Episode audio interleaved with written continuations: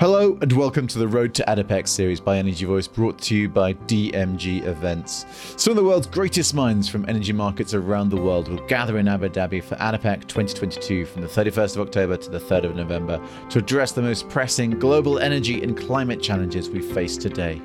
With attendees from over 160 countries and featuring more than 28 dedicated country pavilions this year, ADIPEC is set to be the most inclusive and international energy platform, tackling critical issues around the sustainability, affordability, and security of energy.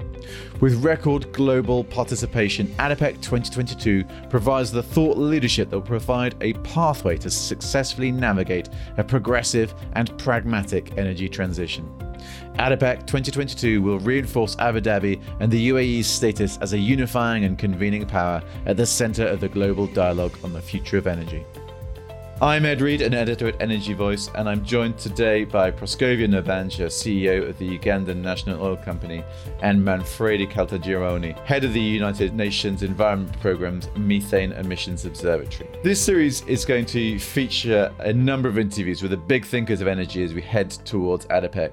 This episode aims to look at the role of a pragmatic and progressive energy industry. Over the last couple of years, as we've seen dramatic changes in sentiment around what energy means and how we relate to it, we've heard a lot about the energy transition. For some, this means a dramatic end to the hydrocarbon industry, no new fields, to paraphrase the IEA's influential net zero report from 2021, and a move to scale up renewable energy. Such a move, while appealing from a carbon emissions point of view, poses serious challenges, though, in how we continue to live our lives. And when the question is broadened to include how to provide electricity to those in, say, sub Saharan Africa with no access to electricity at all, it becomes harder still. It's clear that wind and solar energy have become incredibly cost competitive, and progress is also being made on hydrogen. However, virtually all forecasts continue to see demand for oil and gas stretching right through to 2050 and beyond. Changes are coming to how the world consumes energy. While Europe and North America make plans to phase out internal combustion engines, much of the world is still eager to embrace such possibilities. And just as important is thinking about the energy choices we're faced with, I think it's also important to consider who has the capacity to take those choices. And I think this is going to be one of those increasing challenges we're going to see with ESG. That focus on emissions alone runs the risk of ignoring social and governance aspects. Fortunately, my esteemed guests are here to guide us forwards and set the energy world to rights. Proscovia, I'm going to start with you. What do you think makes an energy transition pragmatic and progressive? Thank you so much, Ed. Indeed, a very interesting conversation in the room today. Energy transition, for me, from my perspective, can only be pragmatic and progressive if it recognizes the world that the world needs access to energy. You've touched on a very fundamental point. 600 million in million people in sub-Saharan Africa still need access to energy. Yes, we recognize that we need to reduce emissions, but we also recognize that we need development. So we have to strike a compromise. We curb emissions, but not stop development. And we have to recognize that our industry can play a fundamental role in contributing to the solution rather than being erased off the planet. Of course, this will involve um, investing in cleaner technologies, investing in transitional and greener methods, um, of different uh, types of energy but without compromising the socio-economic good. Now, of course, when you look at um, the approach to energy transition, it's been kind of taken in with an approach that is one size fits all. And from an African perspective, I believe this is not being pragmatic enough because we sit from different, you know, we sit in different positions. While the Western world is already up on the industrialization curve, Africa still needs to meet its um, energy needs because energy poverty is still um, very, uh, very paramount uh, for Africa.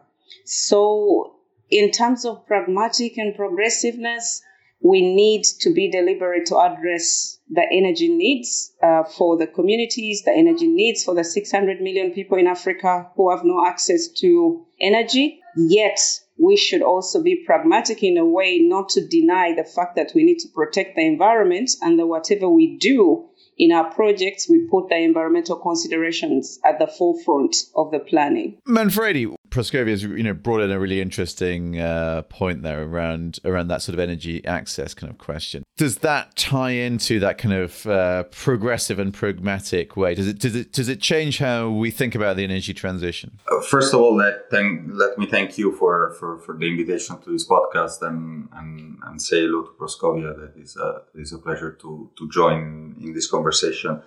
Uh, she Proscovia is absolutely right. Uh, it, it is key uh, to ensure that, that the transition is uh, is is done uh, in an equitable fashion and to make sure that uh, that there is access to to electricity and, and to more modern form of energies to to as many people in the world as as, as possible. Obviously.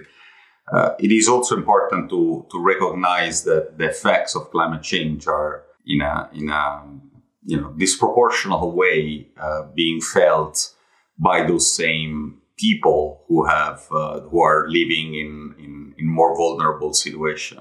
And so they're maybe not have access to, to electricity or other form of energy. So we need to we need to consider obviously as as, as you know all well know very well uh, we need to consider both aspects but without forgetting again that the effect of climate change will be uh, will be felt disproportionately by, by the same uh, vulnerable population that, has uh, access issues. And sticking with you, Manfred, we all agree, right, that that, that kind of question of energy access is, is critical. And and so I think there is there is that sort of need, I suppose, you know, at least in the sort of you know short to medium term for kind of continued and, and perhaps growing access to hydrocarbons in some part of the world. But how should we do it in a way that allows us to, as you say, also kind of tackle this problem that you've identified of climate change, of of the ways in which we're seeing, uh, you know, increased uh, temperatures, floods, natural disasters, and things like that. I mean, obviously, we, we, we can all say that this is a problem. How do we sort of square this circle? Yeah, and then and that is the that is the issues that that all all of us in this community are grappling with. And uh, if if I had a firm answer, I you know I would have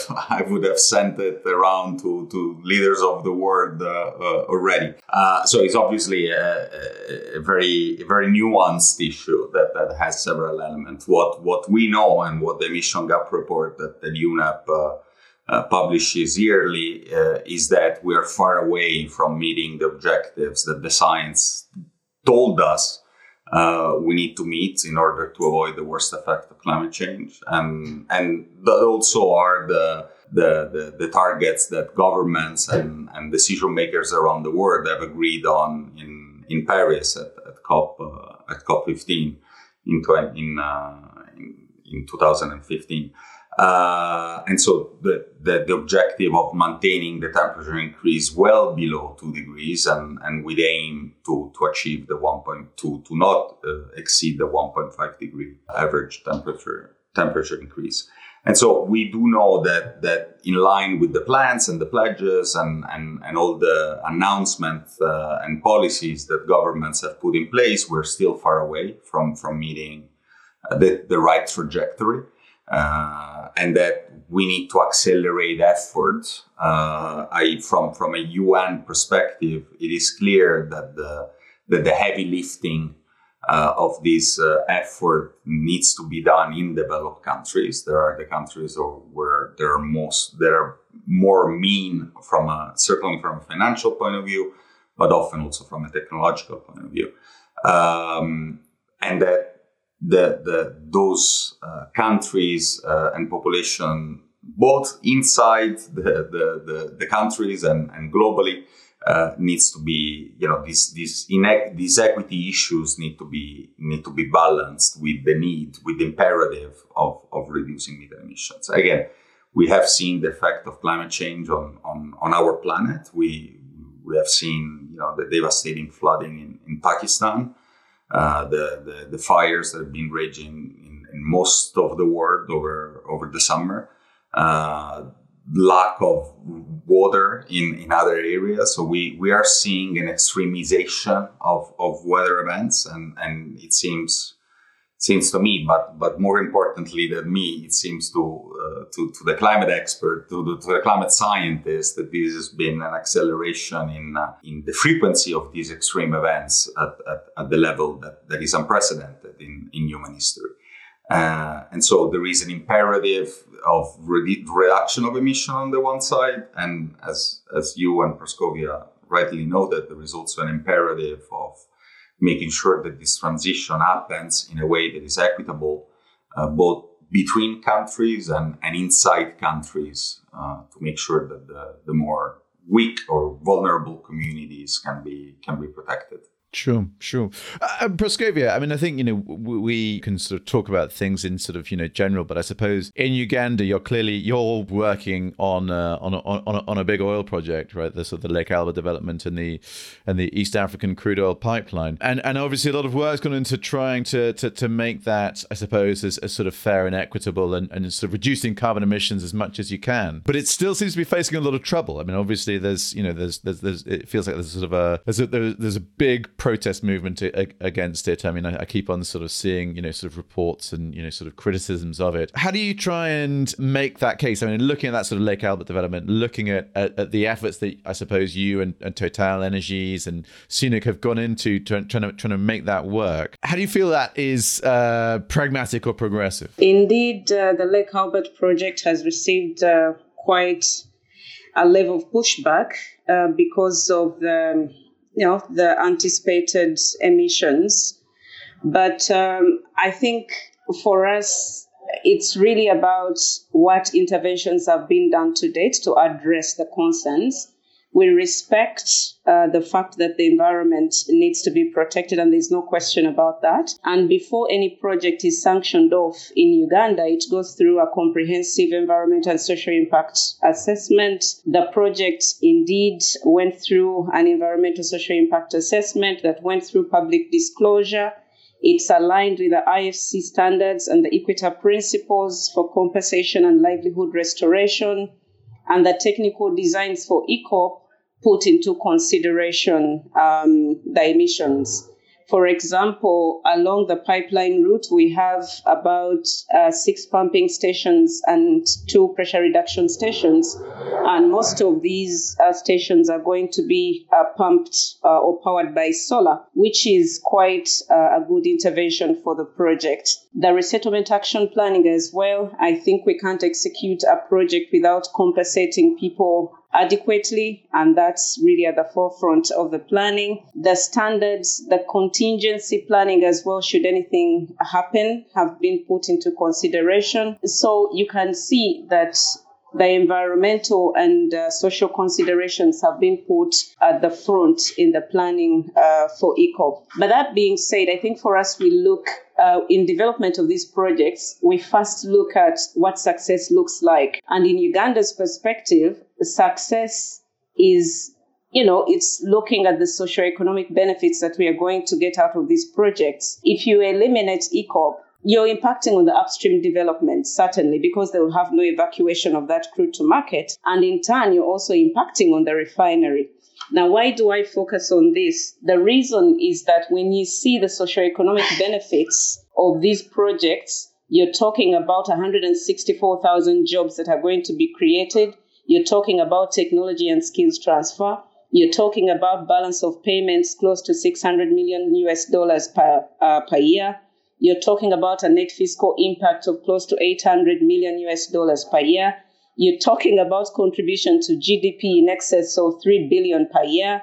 The numbers give you that uh, imperative to invest in these projects. But there is also one piece that maybe people don't recognize is the fact that we are trying to um, to address the issue of energy poverty in Africa. Uh, look, We've said 600 million people have no access to power. 120,000 hectares of land, of trees are being cut annually, while only 70,000 hectares are being planted. That says, you know, a lot. So if we can address this energy poverty through interventions like LPG that is going to come out of the, pro, uh, the, the projects, you're addressing deforestation, and changing people's livelihoods to move away from biomass and cutting the trees to at least a cleaner form of energy. If the refinery is going to produce 240 metric tons of HFO, how do you convert that to fertilizer? And for us, the bigger picture is to be able to go through value addition and boost the agriculture.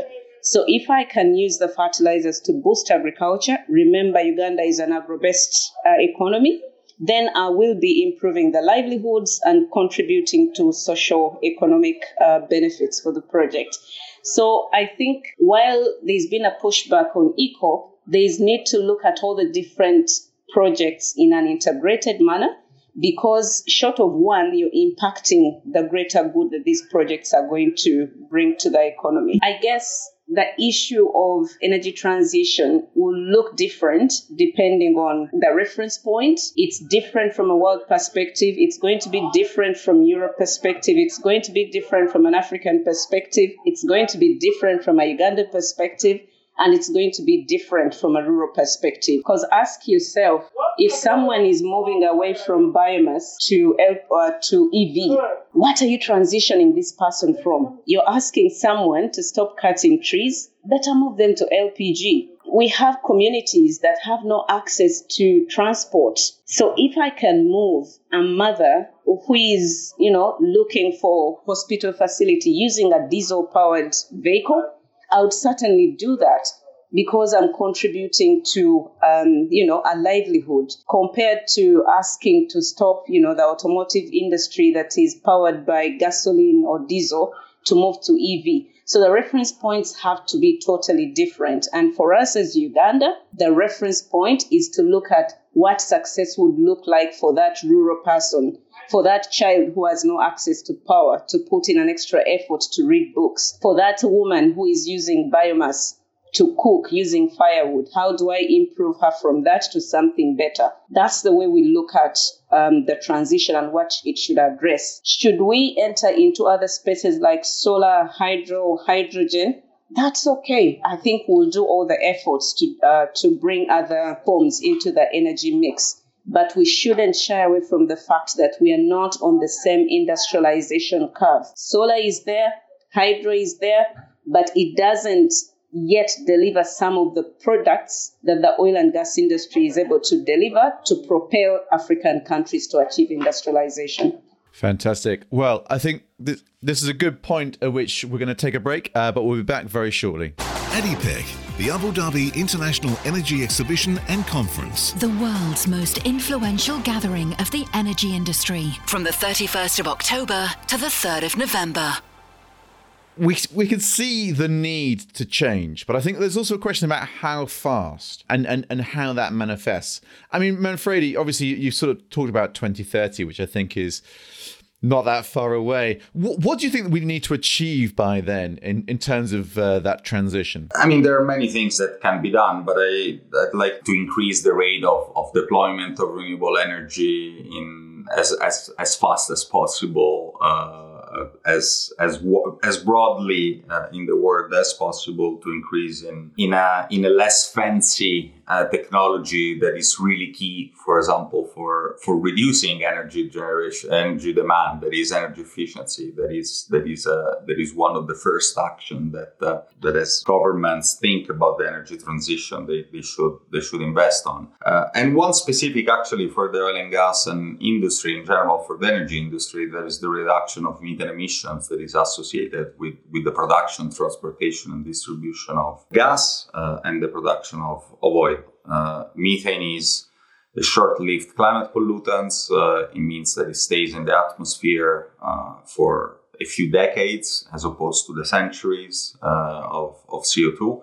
Uh, and it is also much more powerful in, in heating, in, in trapping heat uh, compared to CO2, over 80 times more powerful than, than CO2 in, in doing that. And the combination of these two characteristics, the fact that it's highly capable of, of trapping heat and, and increasing global warming, and the fact that it stays in the atmosphere for short, uh, means that acting on methane is the fastest action we can take to reduce the worst effect of climate change in, in the short term. It's, it's, the, it's the only way we have as a community to reduce the effect of climate change in our lifetime. If we take action between now and 2030, we could have uh, up to 0.3 degrees of avoided warming by the mid of the, of the 2040 that is that is extremely fast in, in climate terms, right? It's uh, we shouldn't think of a of the climate system as a as a speedboat, but rather as a super tanker, just to stay on on on, on message for the for the oil and gas industry.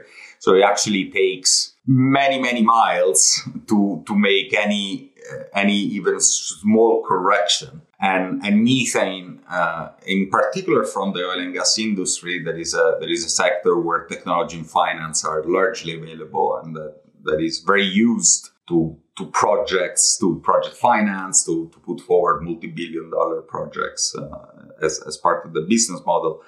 Um, it is it is really an opportunity that, that we cannot miss, and that it would be a very practical yet ambitious uh, opportunity for the oil and gas industry to, in the short term, make an action that that had that can have strong climate benefits, uh, extremely important climate benefits, while allowing for for oil and gas to be you know uh, to reduce as much as possible the uh, the some of the effects of the use of oil and gas uh, on the climate on the climate system. So there is a real opportunity for for the oil and gas industry to to be leaders on on, on reducing methane emissions from from from their operations.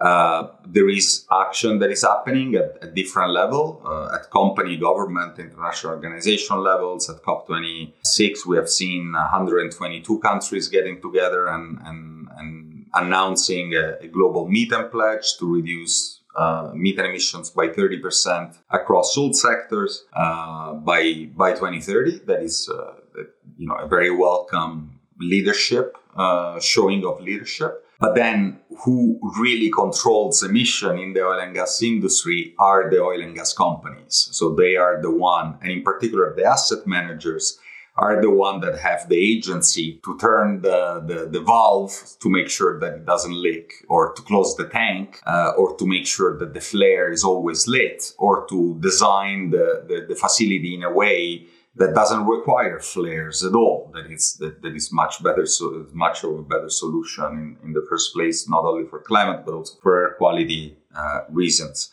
So there are there are actions in the short term that the that the oil and gas industry can take and, and should take uh, from from our perspective. And there are then longer term plans that they should put forward to make sure that in the following decades their economies uh, and and their business model changes to transform more into energy companies rather than oil and gas companies right? To provide services rather than a product and uh, and and and so the combination of short-term action and medium-term planning, so that this can become actions in in the next decade or so, it, it's it's really key. Sure, sure, sure.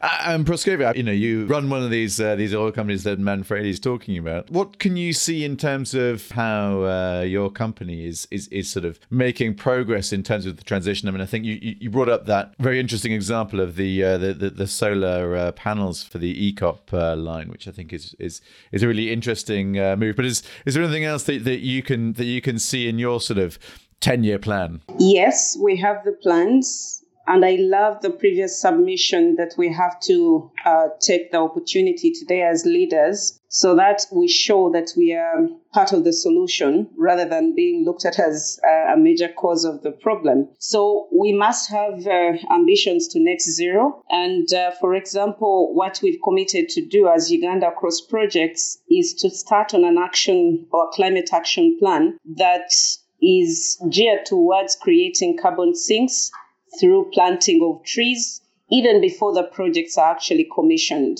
So we anticipate what the emissions would look like and try to curb those emissions even before the projects are sanctioned.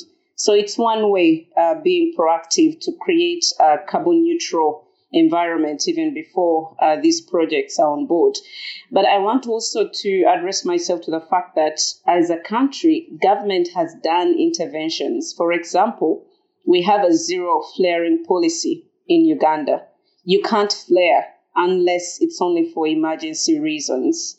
Then also the way in which the drilling uh, is going to be done, because we are dealing with an eco-sensitive environment, you can imagine 426 wells being drilled from 30, 34 well pads. That's a, a big intervention. And uh, equally, 31 wells down south being drilled from three or four well pads. That's a big intervention considering the fact that previously um, any developer would put up so many wells uh, to have um, a good capture of the of the reservoir. So we continue to look for innovative ways uh, to curb these emissions. We've um, also intervened using HDD well drilling below some of the critical or eco-sensitive area horizontal deviated drilling so that we do not impact on the environment uh, at all. And then even EACOP itself, it's buried all the way from Uganda to Tanzania. So there will be restoration and then the livelihood can, can continue above ground, save for the installations that I touched on. Uh, so, but, but that's not enough. Certainly, we need to do more. We need to invest more in technology. And uh, interestingly, the oil and gas industry is one of those industries that has invested so much in research and development. And we believe we can create solutions by using the same research and development capabilities to address issues uh, of climate change. Uh, so that, uh, you know, at any one time we are able to use the right levers to intervene. But do the governments have an obligation? Absolutely, yes. Uh, they have to provide the incentives for investment because when you're going greener, it it escalates the cost to some uh, to some level. But at the end of the day, you look at it as an investment for the greater good. So government has to provide some level of incentive and supportive interventions, especially for those who are bringing on board technology that is going to address some of these um, emissions eradication. So, um, yes, as Uganda, we've put in place so many things right from exploration. We saw a lot of interventions being made to protect the environment from policy level. Issues of uh, environmental considerations have been put in place, but we still need to do more. There's no question about that because at the end of the day, an emission in Uganda is an emission, is a global emission. Fantastic. I think we're we're kind of clearly in uh, in conference season now, and I think you know obviously we have COP27 coming up in Egypt in uh, in in sort of mid November. COP28 is going to be in the in the UAE uh, next year, and and you know obviously we're kind of moving to obviously also towards uh, towards ADIPEC. What do you think something like ADIPEC is going to show us about how things are changing? Proscovia, I'm going to stick with you. I think for me, ADIPEC is a very fantastic platform to bring you know, all energy producers, policymakers, regulators into uh, one umbrella to have a conversation uh, on issues related to uh, climate change. I think for me, what I would anticipate at COP28 is that platform where all these producers, policymakers, and regulators have a dialogue.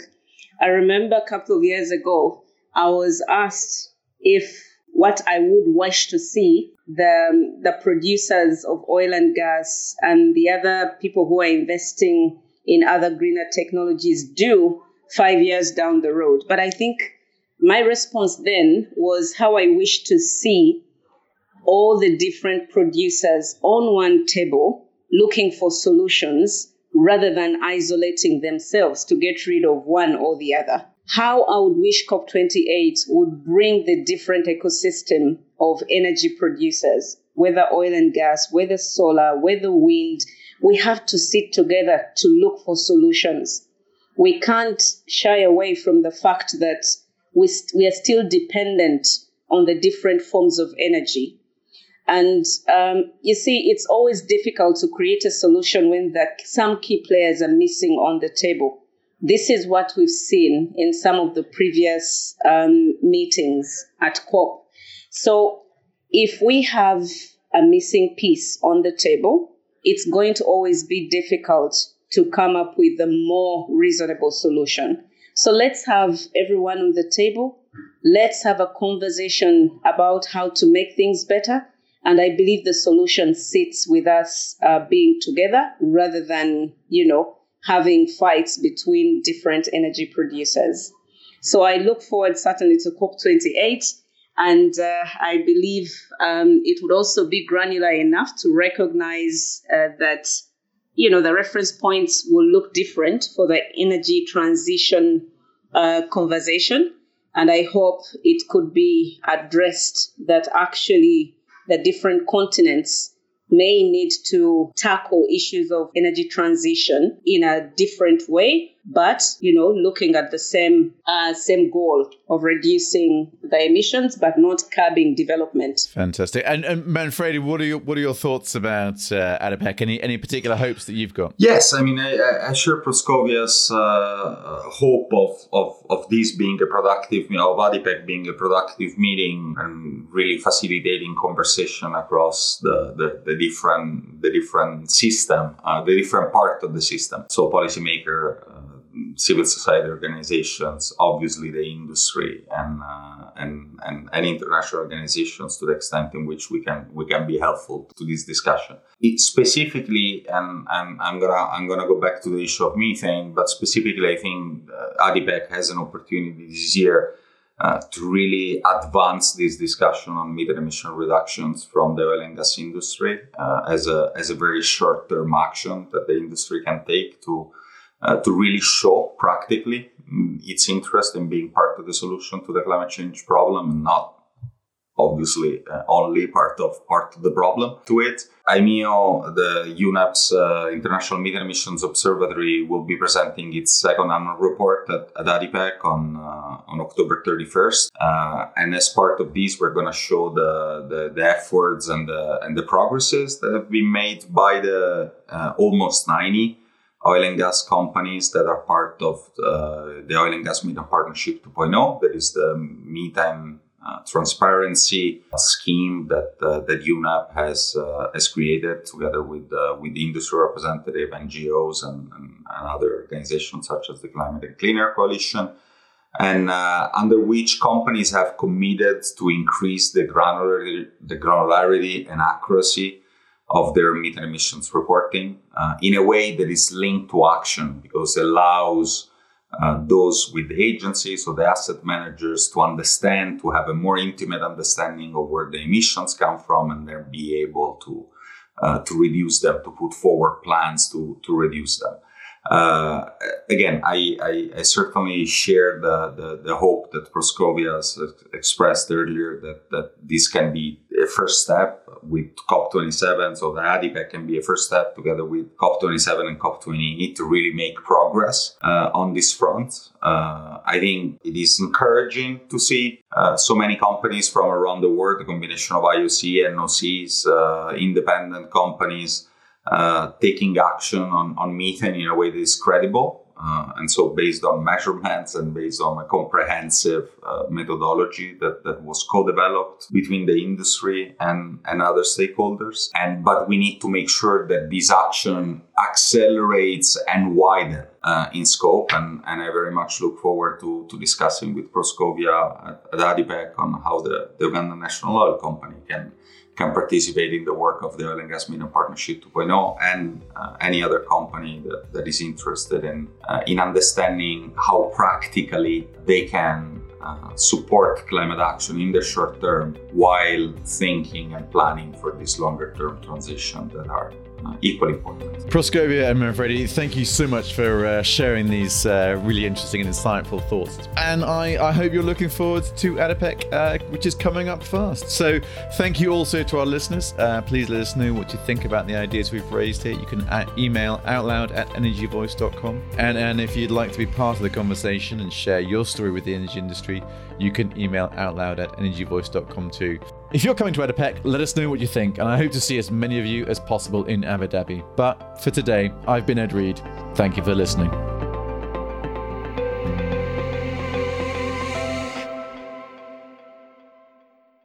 Out Loud is the podcast from Energy Voice. leading the global energy conversation. Bookmark and subscribe to energyvoice.com, sign up to our newsletter, and follow us on LinkedIn and Twitter for expert analysis and insight right across the energy sector. Subscribe to Out Loud on Apple Podcasts, Spotify, Google Podcasts, or wherever you get your podcasts, and please do encourage colleagues and friends to listen to Out Loud too. If you've enjoyed it, leaving a rating or review, especially on Apple Podcasts, helps others discover it too. Thank you.